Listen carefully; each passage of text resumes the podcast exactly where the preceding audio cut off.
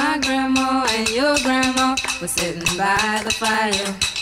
My grandma told your grandma, I'm gonna set your flag on fire. You're talking about. Υπάρχουν κάποια φαγητά και γεύσεις που μας μεταφέρουν πίσω στο χαμένο χρόνο, όπως συμβαίνει με τον Μπρούστ και τη Μαντλέν του. Γεύσεις που μας πάνε κατευθείαν πίσω στην παιδική μας ηλικία, που μας γεμίζουν με νοσταλγία και που πλημμυρίζουν το μυαλό με αναμνήσεις, εικόνες, μυρωδιές. Δεν χρειάζεται να είναι τίποτα εξεζητημένα πιάτα ή περίπλοκες συνταγές με ακριβά υλικά. Μπορεί να είναι μια φέτα ψωμί με βούτυρο και μέλι, μια μερίδα γεμιστά, ένα μπισκότο βουτυγμένο μέσα σε ένα φλιτζάνι τσάι ή μια δαγκωματιά από μια ντομάτα με χοντρό αλάτι. Γιατί τελικά ίσως δεν έχει σημασία το ίδιο το φαγητό, αλλά με ποια φάση της ζωής μας το έχουμε συνδυάσει. Ποιος το έφτιαξε, με ποιους το μοιραστήκαμε, πόσο μας νοιάζονται και τους νοιαζόμαστε. Για αυτές τις γεύσεις που ανασύρουν μνήμες θα μιλάμε σε αυτό το podcast της LIFO. Είμαι η Μερόπη Κοκκίνη και αυτή είναι η σειρά podcast το φαγητό που μας φέρνει δάκρυα στα μάτια. Είναι τα podcast της LiFO.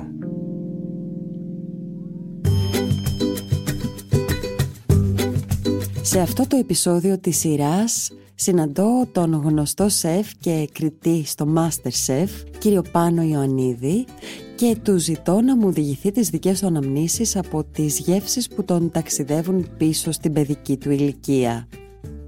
Εμένα και οι δύο γονείς μου είναι από Κωνσταντινούπολη. Ε, δεν είναι καθόλου τυχαίο αυτό, ε, διότι μεγάλωσα όντως σε ένα περιβάλλον που το φαγητό δέσποζε ως, ε, ας το πούμε, σαν κάτι σημαντικό. Ε, οπότε και οι δύο γιαγιάδες μου ήταν εξαιρετικές μαγείρισες ε, και η μητέρα μου μαγειρεύει. Ε, οπότε το φαγητό ήταν κάτι το οποίο ήταν πολύ πολύ σημαντικό. Δηλαδή ποτέ δεν τρώγαμε απλά για να φάμε ή απλά για να χορτάσουμε. Βέβαια, η αλήθεια είναι ότι οι γονείς μου, επειδή δούλευαν και οι δύο πάρα πάρα πολύ, δεν είχαν και πάρα πολύ χρόνο έτσι να δώσουν έμφαση στην κουζίνα, οπότε από τη μεριά των γονιών μου, αν και μπορούσαν, δεν το είχα τόσο συχνά. Το είχα πάρα πολύ από τη γιαγιά, από τη θεία, οι οποίες, πραγματικά ήταν εξαιρετικές μαγείρισες ε, και είναι η θεία ακόμα. Η μητέρα μου που σου είπα δεν έχει πάρα πολύ χρόνο για μαγείρεμα, οπότε μπορεί να τρώγαμε ένα φαγητό δύο-τρεις μέρες. μαγείρευε με μεγάλη ποσότητα και το τρώγαμε. Το οποίο ήταν αρκετά, ε, ας το πούμε, λίγο βαρετό θα έλεγα. Αλλά όταν πήγαινα στις γιαγιάδες, εκεί πραγματικά ε, τρώγα πράγματα που ακόμα και τώρα ε, προσπαθώ να φτάσω σε αυτή τη γεύση, σε αυτή τη θύμηση που είχα ε, και δεν μπορώ. Είναι δηλαδή μοναδικά. Θες να μου πεις συγκεκριμένα; Ναι, θα σου πω συγκεκριμένα. Θυμάμαι η γιαγιά που έκανε ένα καρνίγιαρικ το έλεγε. Ήταν κάτι σαν ε, τα παπουτσάκια που έχουμε εδώ, αλλά λίγο διαφοροποιημένα. Ε, αυτό το έκανε είτε με κρέας με κοιμά, αλλά πολύ χοντροκομμένος κοιμάς, σοταρισμένος έντονα, ε, είχε καραμελώσει, ε, το έχει σβήσει με κράσι και γέμιζε με λιτζάνες, τις οποίες μετά τις τελείωνες στο φούρνο, χωρίς κάποια μπεσαμέλα από πάνω όπως κάνουμε τα κλασικά ε, παπουτσάκια ή φέτα. Ήταν τελείως σκέτο αυτό. Αλλά πάρα, πάρα βαθιά νόστιμο. Πάρα πολύ βαθιά νόστιμο. Ε, και έκανε και ένα ανάλογο το οποίο ήταν ε, μόνο με κρεμμύδι. Ε, δηλαδή ήταν σαν στιφάδο ουσιαστικά μέσα σε μελιτζάνα και όλο αυτό στο φούρνο.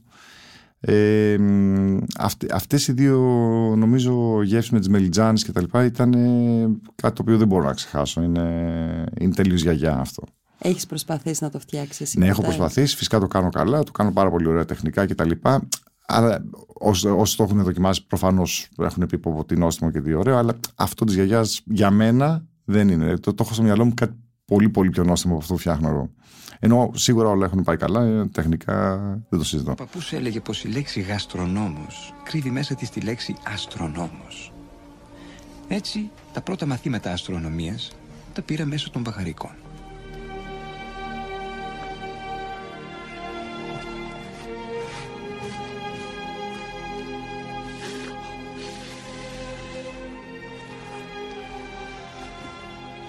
Τώρα εγώ θα σε λέω και εσύ έμ θα ζωγραφίζεις, έμ θα σκέφτεσαι και θα με λες. Τα μάμα. Γεια, Αγγέλ Μπακάλα. Πιπέρι είναι καυτό και καίει. Ήλιος. Ήλιος. Στη μέση είναι ο ήλιος. Και τι βλέπει ο ήλιος; Τα βλέπει όλα. Τα βλέπει όλα. Γι' αυτό και το πιπέρι μπαίνει παντού σε όλα τα φαγιά. Μετά είναι ο Ερμής. Ζεστός και αυτός. Και ύστερα η Αφροδίτη.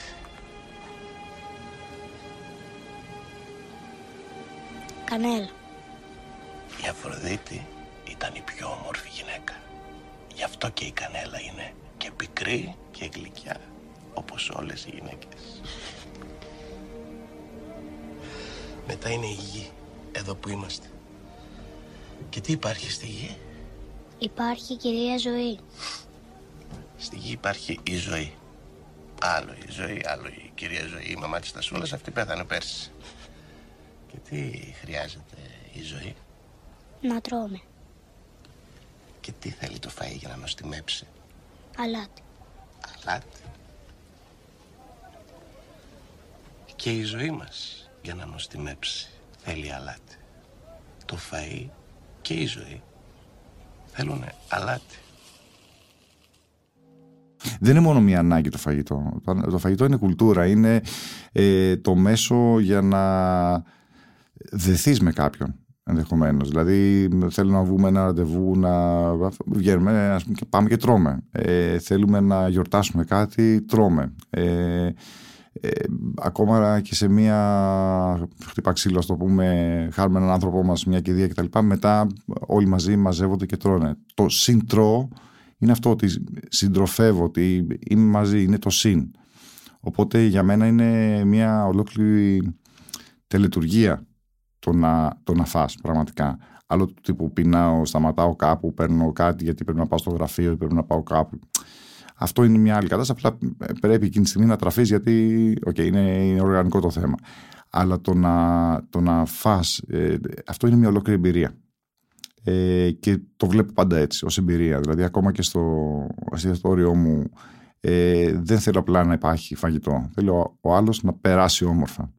Να κάτσει, να φεθεί, να τον περιποιηθούν, να αισθανθεί ας πούμε σπίτι του, να αισθανθεί άνετα και να φάει κάτι το οποίο ε, αντικειμενικά θα του αρέσει. Και όχι μόνο αυτό, και μπορεί να, και να του δημιουργήσει μια ανάμνηση, να, να έχει να το θυμάται. Σίγουρα, σίγουρα, σίγουρα. Δεν ξέρω αν είχες δει το, το ρατατούι, που σε κάποια φάση είναι αυτός ο στριφνός, ε, ο κριτικός γεύσης, ο οποίος έχει φάει το, το ρατατούι και τον πάει πίσω στην παιδική του ηλικία και συγκινείται. Ε, αυτό είναι, είναι πραγματικότητα, έτσι. Είναι πραγματικότητα. Ρατατούι, σίγουρα αστείευονται.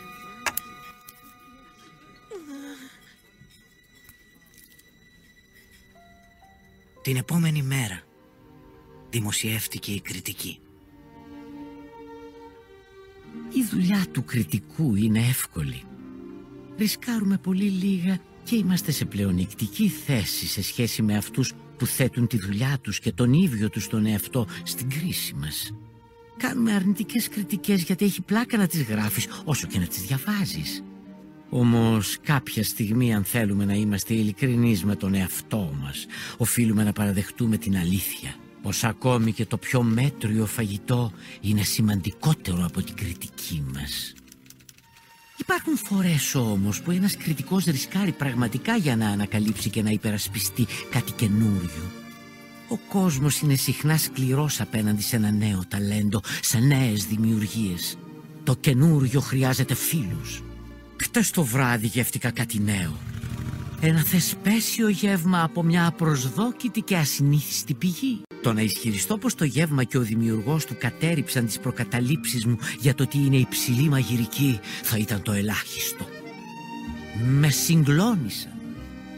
Στο παρελθόν δεν δίστασα να εκφράσω την περιφρόνησή μου για το μότο του Σεφ Γκουστό «Όλοι μπορούν να μαγειρέψουν». Αλλά μόνο τώρα συνειδητοποίησα πραγματικά τι εννοούσε. Δεν μπορεί να γίνει ο καθένας μεγάλος καλλιτέχνης. Αλλά ο μεγάλος καλλιτέχνης μπορεί να προέρχεται από οπουδήποτε. Είναι δύσκολο να φανταστεί κανείς πόσο ταπεινές καταβολές έχει ο νέος μάγειρας στο εστιατόριο του Γκουστό, ο οποίος είναι κατά τη γνώμη μου ο σπουδαιότερος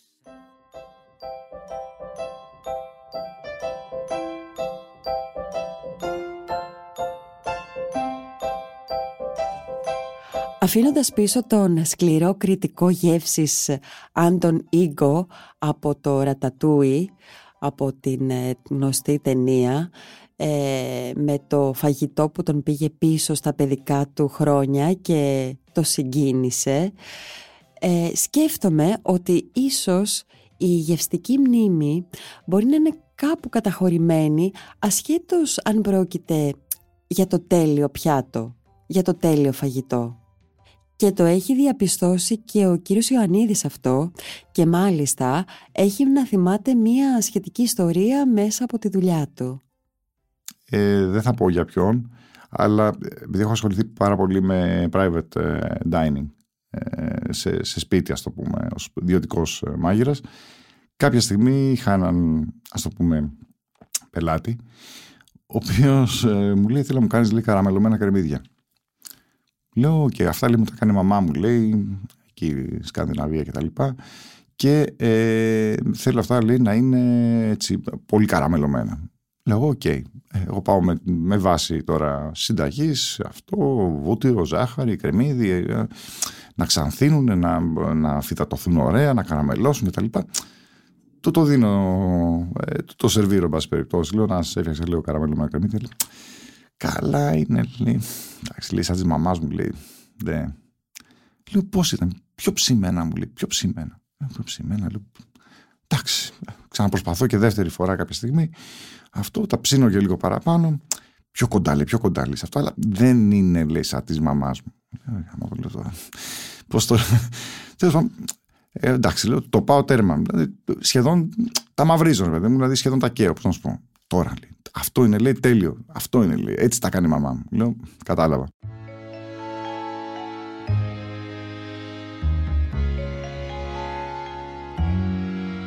Τελικά πόσο μας καθορίζουν οι γευστικές μας αναμνήσεις και πόσο έχουν καθορίσει τον ίδιο τον κύριο Πάνο Ιωαννίδη, έναν άνθρωπο που είναι μέσα από τον χώρο της γαστρονομίας οι γευστικές μας αναμνήσεις είναι αυτές οι οποίες μας καθορίζουν και στην ταυτότητά μας ως επαγγελματίες και ως μάγειρες. Το πιστεύω αυτό, δηλαδή το βλέπω να γίνεται συνέχεια. Όπως σου είπα και πριν, ε, οι καταβολές μου είναι από την Κωνσταντινούπολη. Οπότε εκεί πέρα υπάρχουν πολλά μπαχαρικά, δηλαδή έχω μεγαλώσει μέσα σε μπαχαρικά και τη σωστή, ας το πούμε, η αναλογία, ένταση.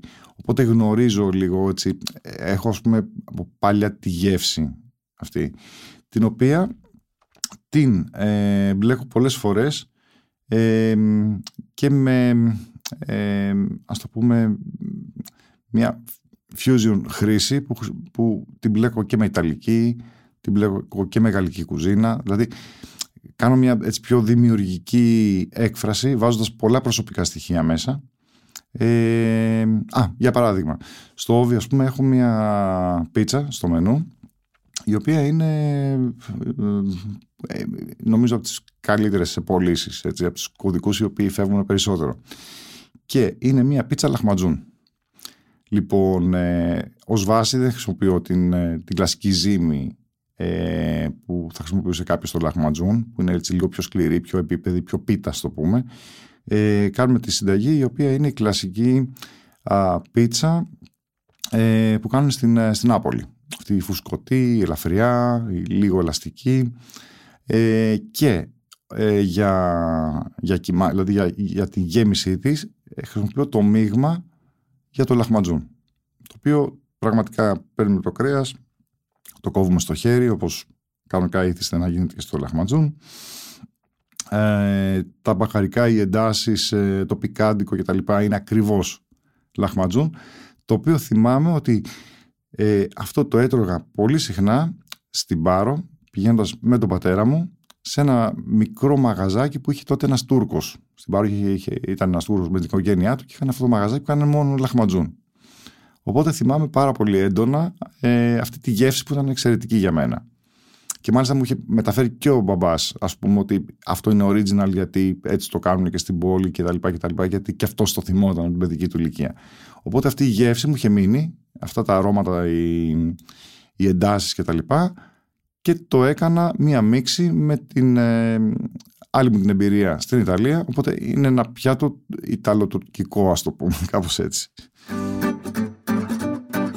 Και τώρα μία έκπληξη για να προσπαθήσουμε να φτιάξουμε και εμείς το αγαπημένο πιάτο του Πάνου Ιωαννίδη αναζήτησα μία μαγείρισα το όνομα της οποίας έχει ταυτιστεί με την πολίτικη κουζίνα γιατί ποιος άλλος θα μπορούσε να ξέρει τη συνταγή για το πιο τέλειο καρνίγιαρικ από την κυρία Μαρία Εκμεκτσίογλου; Η κυρία Μαρία Εκμεκτσίογλου η οποία ζει και εργάζεται στην Κωνσταντινούπολη, είναι στην άλλη άκρη της τηλεφωνικής γραμμής ε, για να μας πει όσα ξέρει για αυτό το φαγητό και να μας δώσει φυσικά τη συνταγή. Το καρνίγερικ είναι μια παραδοσιακή συνταγή ε, που δεν ε, δέχεται αλλαγές ούτως ή άλλως και δεν πρέπει να κάνουμε και αλλαγές. Καρνίγερικ, ε, η μετάφρασή του στα ελληνικά είναι σχισμένη κοιλιά. Δηλαδή παίρνουμε τη μελιτζάνα και τη σχίζουμε και ανοίγουμε την κυλίτσα της και τη γεμίζουμε με μία γέμιση που αποτελείται με κοιμά. Να σας πω και τη συνταγή, το οποίο είναι ένα από τα αγαπημένα μας φαγητά εδώ στην Κωνσταντινούπολη, το καρνίνι γιαρίκ, και η γιαγιά η δική μου και η μαμά μου το φτιάχνε και εγώ το φτιάχνω συνέχεια και για τα παιδιά μου και όταν έχω με παρέα με τους φίλους μου πάντα είναι ένα φαγητό που το αγαπάμε όλοι εδώ στην πόλη. Για να φτιάξουμε λοιπόν το καρνίγερικ χρειαζόμαστε μελιτζάνες φλάσκες τις οποίες ε, για να γίνει πολύ πιο εύγευστο βέβαια τις τηγανίζουμε. Εάν δεν θέλουμε να τηγανίσουμε τις λαδώνουμε, τις αλατίζουμε και τις ψήνουμε στο φούρνο μέχρι να μαλακώσουν. Για έξι μελιτζάνες να πούμε έτσι για να φάει μια παρέα έξι ατόμων ή μια οικογένεια. Γιατί με μία μελιτζάνα μόνο κανείς δεν σηκώνεται από το τραπέζι όταν έχουμε καρνίγερικ. Θα χρειαστούμε λοιπόν στις έξι μελιτζάνες ε, θέλουμε δύο κρεμμύδια ξερά ψιλοκομμένα, θέλουμε τρεις σκελίδες σκόρδο, θα χρειαστούμε δύο ντομάτες όριμες, τριμμένες, ελαιόλαδο, θέλουμε πιπεριές πράσινες, τις οποίες θα ψιλοκόψουμε και θέλουμε και από μία πιπεριά για να βάλουμε, να την κόψουμε στη μέση και να τη βάλουμε μετά στο τέλος πάνω από κάθε μελιτζάνα. Θέλουμε δυόσμο φρέσκο. Εγώ βέβαια κάνω μία μικρή αλλαγή με το δυόσμο, αλλά η συνταγή η παραδοσιακή θέλει μαϊντανό. Εγώ επειδή έχω ένα θέμα με το μαϊντανό ε, που κρατάει εδώ και χρόνια που δεν το πολύ συμπαθώ, χρησιμοποιώ το δυόσμο. Τσουρτσουράμε λοιπόν τα κρεμμυδάκια μέσα στο ελαιόλαδο και θα χρειαστούμε μετά, για το τέλος μισό κιλό κιμά. Οπότε τσουρτσουρίζουμε τα κρεμμύδια, ρίχνουμε μετά το σκόρδο, τα κάνουμε ένα ελαφρύ σοτάρισμα, το σκόρδο με πολύ προσοχή να μην το κάψουμε σε χαμηλή φωτιά. Μετά ρίχνουμε μέσα το κιμά. Τα καβουρτίζουμε όλα αυτά μαζί μετά ρίχνουμε την ψιλοκομμένη πιπερίτσα, βάζουμε τις ντομάτες στις τριμμένες και αν έχουμε και κόκκινη πιπεριά σε μορφή σάλτσας, βάζουμε και δύο κουταλιές της σούπας κόκκινη πιπεριά φλωρίνης σε μορφή σάλτσας. Όλα αυτά μαζί, αλατάκι πιπεράκι, στη μύτη του κουταλιού κανέλα, τα ανακατώνουμε όλα μαζί και τα αφήνουμε στην άκρη. Όπως είπα, τις μελιτζάνες τις καθαρίζουμε γύρω-γύρω, χωρίς να αφήσουμε όμως να γίνουν κάτασπρες, αφήνουμε μια λωρίδα μαύρη, μια λωρίδα άσπρη. Και όπως είπα, τις τηγανίζουμε. Εάν δεν θέλουμε και θέλουμε να αποφύγουμε το τηγάνι, ε, τις λαδώνουμε, τις αλατίζουμε και τις ψήνουμε στο φούρνο. Μετά τις χαράζουμε στη μέση, την κυλίτσα, πέρα ως πέρα, αφήνοντας τις δύο άκρες, χωρίς να τις χαράξουμε βέβαια, γιατί μετά θα ανοίξει η μελιτζάνα και θα αρχιθεί η γέμιση. Και γεμίζουμε με το κιμά που έχουμε ετοιμάσει όλη αυτή την κυλίτσα καλά-καλά μέσα. Πάνω σε κάθε μελιτζάνα βάζουμε μία φετούλα ντομάτα και μισή πιπεριά κομμένη. Αλατίζουμε και τις ψήνουμε στο φούρνο περίπου για 20 λεπτά στους 180 βαθμούς. Ε, αυτή είναι η συνταγή για το καρνίγιαρικ, το πολίτικο. Ευχαριστώ πάρα πολύ. Ακούγεται τέλειο, ομολογουμένως. Είναι ωραίο, είναι και πολύ νόστιμο φαγητό. Να σας ρωτήσω κάτι. Μήπως γνωρίζετε κάτι για την προέλευση αυτού του φαγητού; Έχει κάποια ιστορία, γνωρίζετε κάτι γι' αυτό; Η μελιτζάνα ε, στην Οθωμανική κουζίνα είχε πάρα πολύ μεγάλη θέση.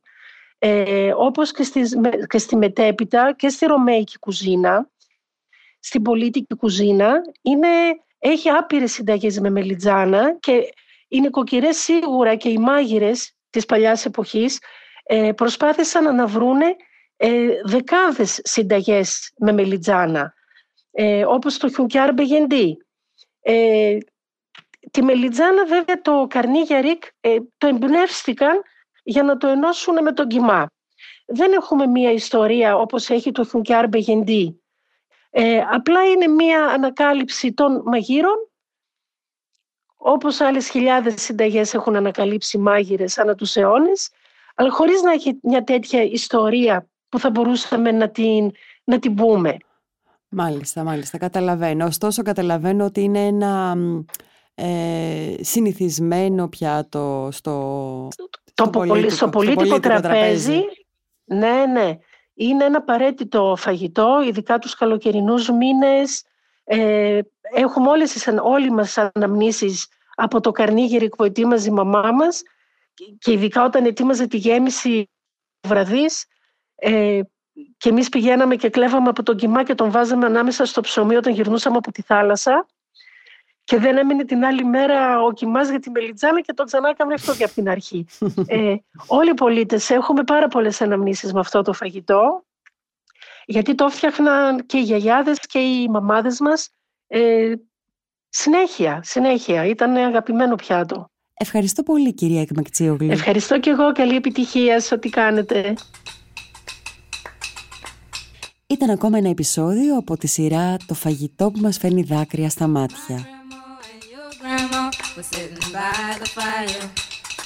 grandma told your grandma, I'm gonna set your flag on fire. You're talking about hey now, hey now, Aiko, Aiko, one day. Giacomo Fino, Annale, Giacomo Finale. Είναι τα podcast της Lifeo.